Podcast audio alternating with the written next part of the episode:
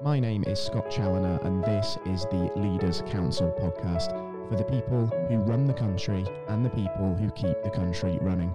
You join us on a very cool and windy wintry morning here in the capital, but joining me on the programme today to hopefully add a little warmth and brightness to affairs is Karen Lowen. Um, Karen is the founder and director of three micro businesses, namely accountancy practice Turl & Co Limited, manufacturer and monthly subscription box retailer Witchbox Limited, and accountancy software company Doddle Corporation Limited as well.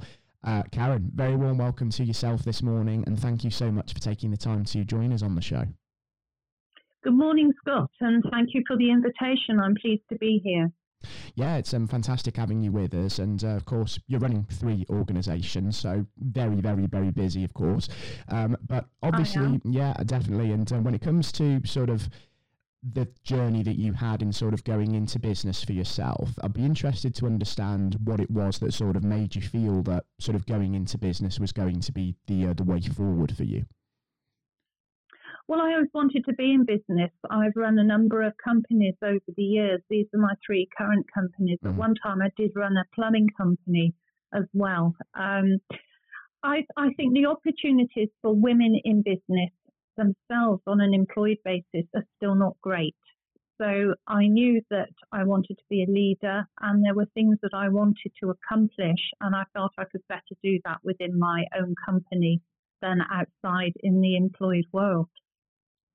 That's very interesting, actually, because there were some weeks ago where I did actually speak to um, a, a, a woman, a businesswoman who was on the, uh, the this program actually, and uh, she was talking about sort of the very difficult challenges that women have when even they're in executive positions in businesses and they're actually struggling to almost be heard in the boardroom and are almost being overruled by mm. some of their male colleagues. So it goes to show that even with sort of gender diversity in mind, there is still sort of some way to go to kind of reach that sort of equality that we're looking for.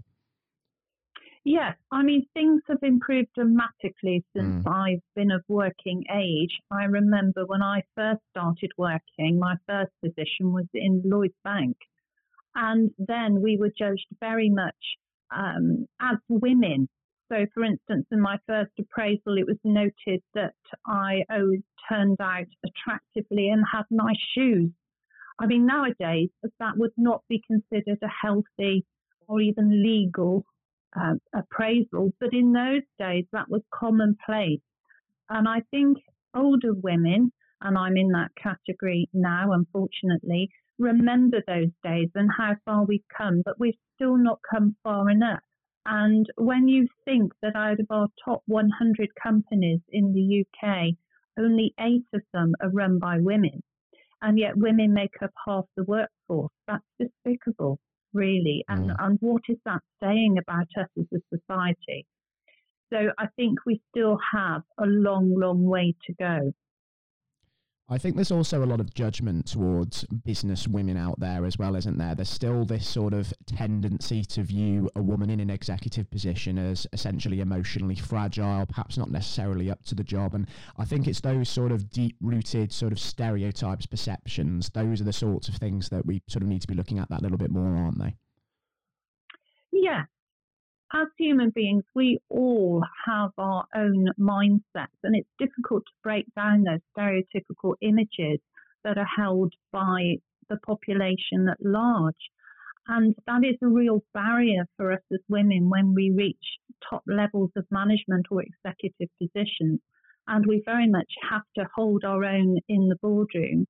And one of the, the women that I admire in business is Karren Brady. Mm. And when she was first appointed as manager of a football club, she was told, You'll have to be twice as good as any man.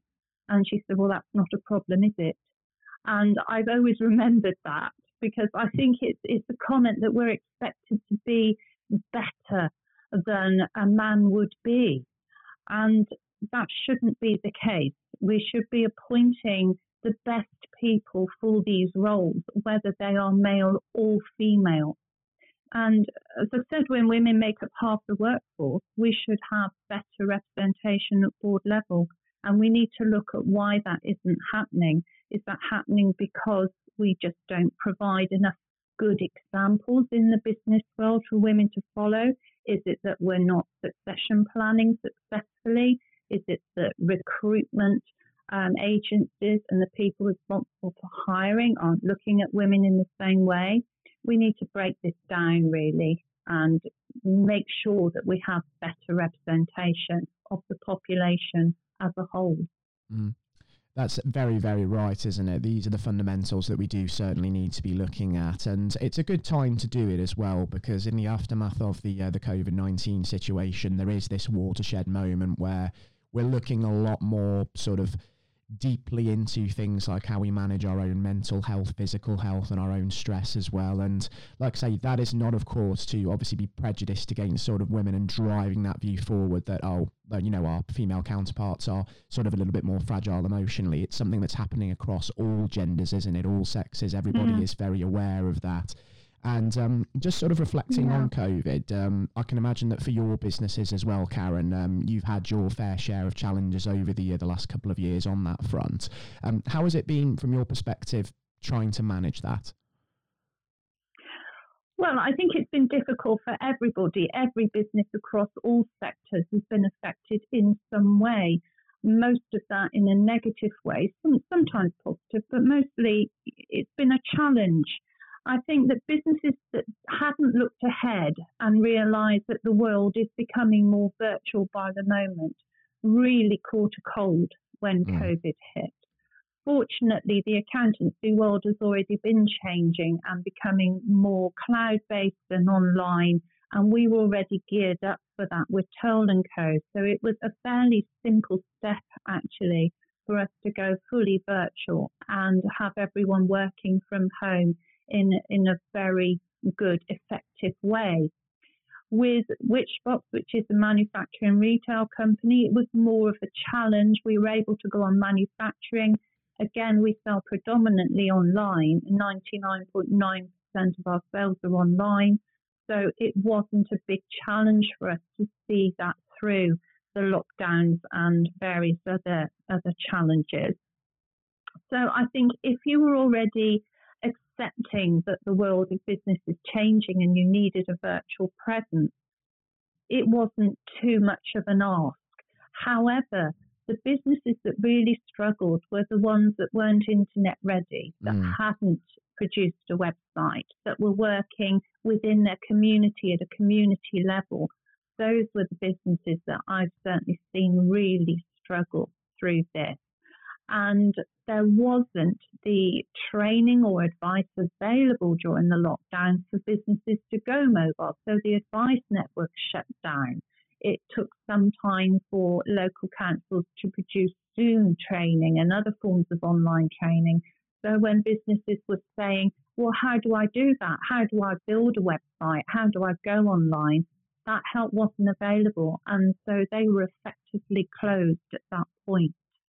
And I know even some accountancy practices where it's been quite clear that the way forward is going to be a virtual one hadn't prepared in time and really struggled to cope.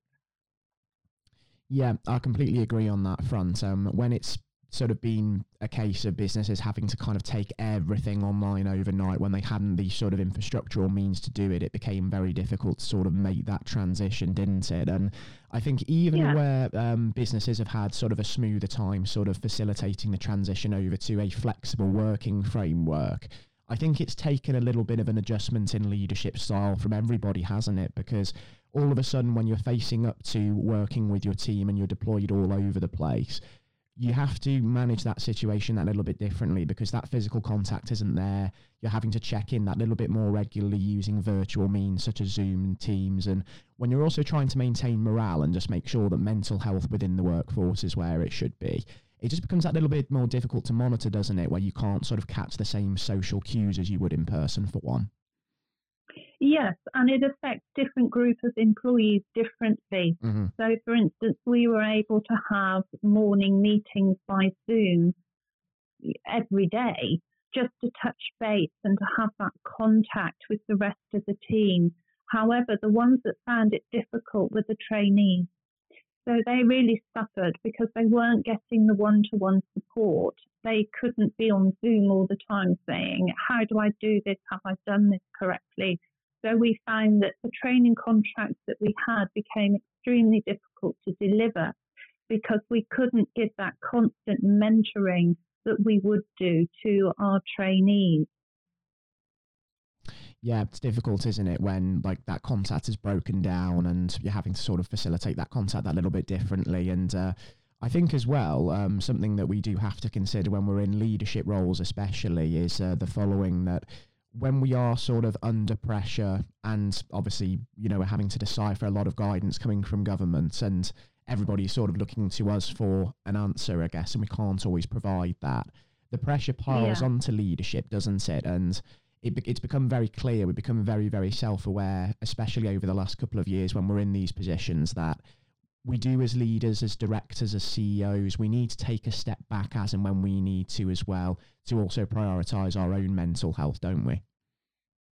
Yeah, and that was particular, particularly difficult with Turl and Co during lockdown because as mm. accountants we were being bombarded with government legislation that often came the last minute. So it was being released late at night but coming into law the following day. Mm. So we were having to do long hours, late hours to read through all of this legislation so that we could then go on to advise our own clients. And that meant that we started doing very long hours. And that was to the detriment, perhaps, of our mental health and well being. And it was at a time as well where we couldn't recruit. It was very difficult to recruit during the um, pandemic because the normal recruitment channels had closed down.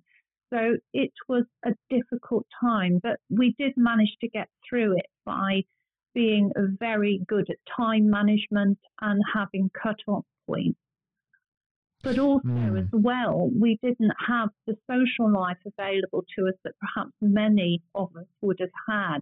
So it became more accessible to work the longer hours because you were thinking, well, I'm not going to have the opportunities to go out and meet with people socially, to have a drink, to have a meal. So I might as well work. And it was only, I think, during the second, towards the end of the second lockdown, where I took the decision that we were going to do more normal hours and limit what we were able to to do um, for our clients for our own sake. I think this is sort of one of the pitfalls of the flexible working framework, isn't it? We talk about the advantages of home working in terms of productivity, in the sense that, you know, without the commute, we have more time where we can sort of mm. be online and be present. But it's not just sort of blurred the line between work and home life, which we've had to sort of carefully manage individually. I suppose it's also increased client expectations that, oh, I can send an email at, say, 11 p.m. at night, and the likelihood is I am actually going to get quite a quick response. So that hasn't helped yeah. on that side of things, that sort of increase in expectation. And so it seems that you've sort of taken that into your own hands and tried to manage that, just obviously to make sure that everybody is where they should be mentally and they're not being overburdened in that way. Exactly. Well, we have obviously dedicated telephone numbers but I think many small businesses weren't able to do that. So they were giving out their personal mobile numbers and often replying well into the evening, as you said, or at weekends. And then, of course, now they're having to make clear that that has stopped and you can't ring them up at 11 o'clock at night saying, Can you, you know, I've got a leak, can you come and fix it?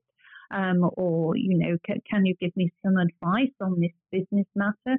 it's not going to work like that. But I've spoken to many, many businesses since we've come out of these lockdowns and they are reassessing the way that they work. So, for instance, I've spoken to a hairdresser recently that has taken the decision to close on a Saturday.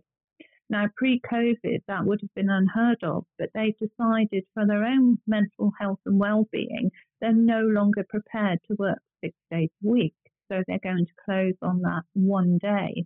They're also saying that demand for going into appointments on the weekend has dropped, which is interesting because people are starting to say, well, okay, we're working flexibly, so I can take an hour out during the week and make that up in the evening, for example.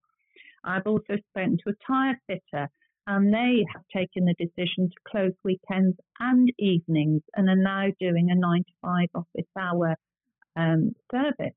So the world is changing. People are starting to see the need for a greater work life balance, and that is affecting the way that businesses are working. Yeah, I think we're starting to really see that for certain. And I think reflecting as well, just on the last two years by and large, with all of the changes that have been made and the challenges that we've undergone, I suppose you probably learned quite a lot about sort of yourself and your teams, haven't you, in the way that you have adapted, and that there are probably some real positives despite all the tragedy to sort of really take forward from this. Would you say that that's the case? Yes, I would. I think there was almost a kind of a D Day feeling amongst the staff in, in my companies because we felt that we were going through something momentous together. It became a shared experience we were all working from home. We were all adapting. We were all talking about whether we should actually be working our pajama in our pajamas. Is that a good thing? Or should we dress for business because it made us feel more like we were at work? All of those conversations were had. And it became a real shared thing that we were going through together and getting stronger as a team because of. And I think, yes, there were obviously leadership challenges, but we have adapted now the way that we've worked, and some of that is carrying through. So we do now have a little home working still. We are more flexible about things than we have been in the past.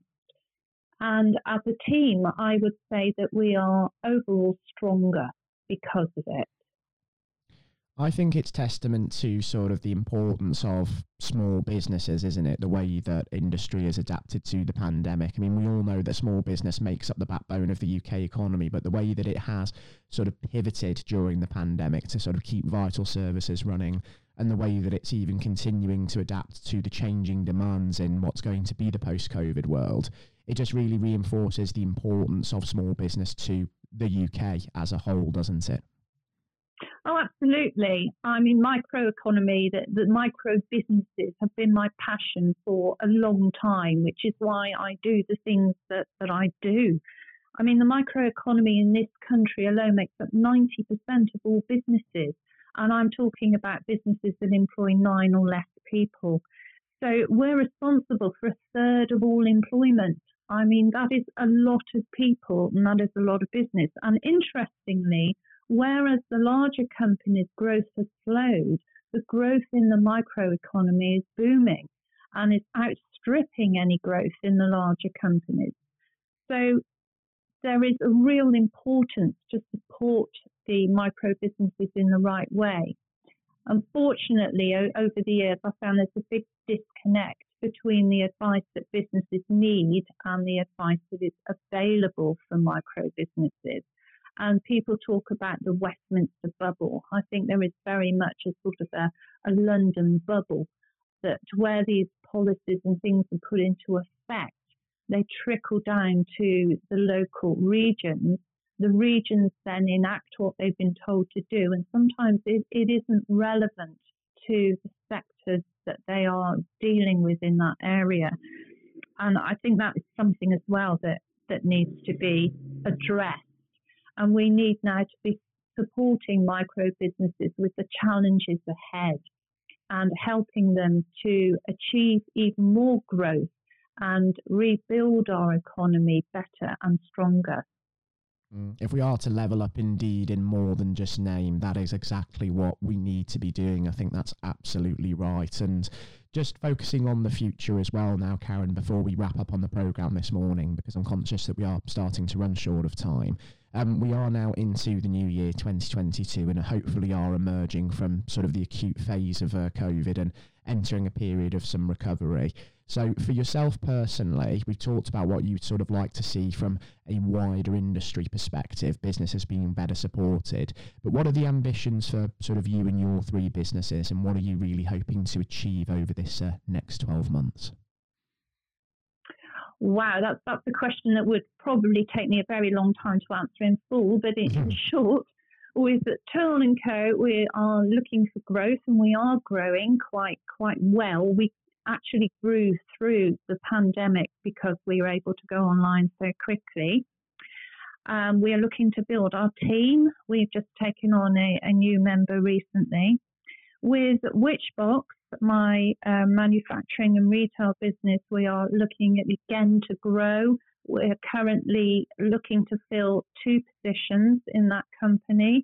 We're looking to expand our markets, particularly into America and you know maybe other parts of Europe that are becoming difficult for us to sell into. And with Doddle, my software company, which provides um, MTD software, uh, we're currently looking for growth there and for investment opportunities so that we can reach its full potential. So it's going to be a busy 2022, Scott. Yeah, it certainly seems like there's plenty on your plate to be getting on with, and there are some absolutely fantastic ambitions there for the businesses to uh, to move forward, Karen. And uh, just given you know the level of variables that are still in this and the scale of those plans that you have, given how enlightening as well it's been having you on the show with us today, I'd, I'd, relish the opportunity to actually welcome you back onto the program in future to just sort of talk about how some of those visions are really starting to be realised later in the year. It'd be my pleasure, Scott. Anytime. It'd be wonderful welcoming you back on. I mean, and hopefully there'll be some absolutely fantastic and really positive news to, uh, to share at that point. But until then, uh, Karen, thanks ever so much for joining us on the show today. It's been an immense pleasure having you with us. And by all means, as well, please do take care and stay safe with all that's still going on. Thank you for having me, Scott. It was an immense pleasure for me to welcome Karen Lowen onto today's programme, and I do hope that everybody tuning in thoroughly enjoyed the interview as much as I. And to anybody tuning in today who may run their own business and own organisation, or may feel you have your own story of success and innovation to share with us here at the Leaders Council, then by all means, we would like to hear from you. So why don't you also apply to be on the show via leaderscouncil.co.uk forward slash apply. Um, until next time, to all of our regular listeners, please do take care and goodbye.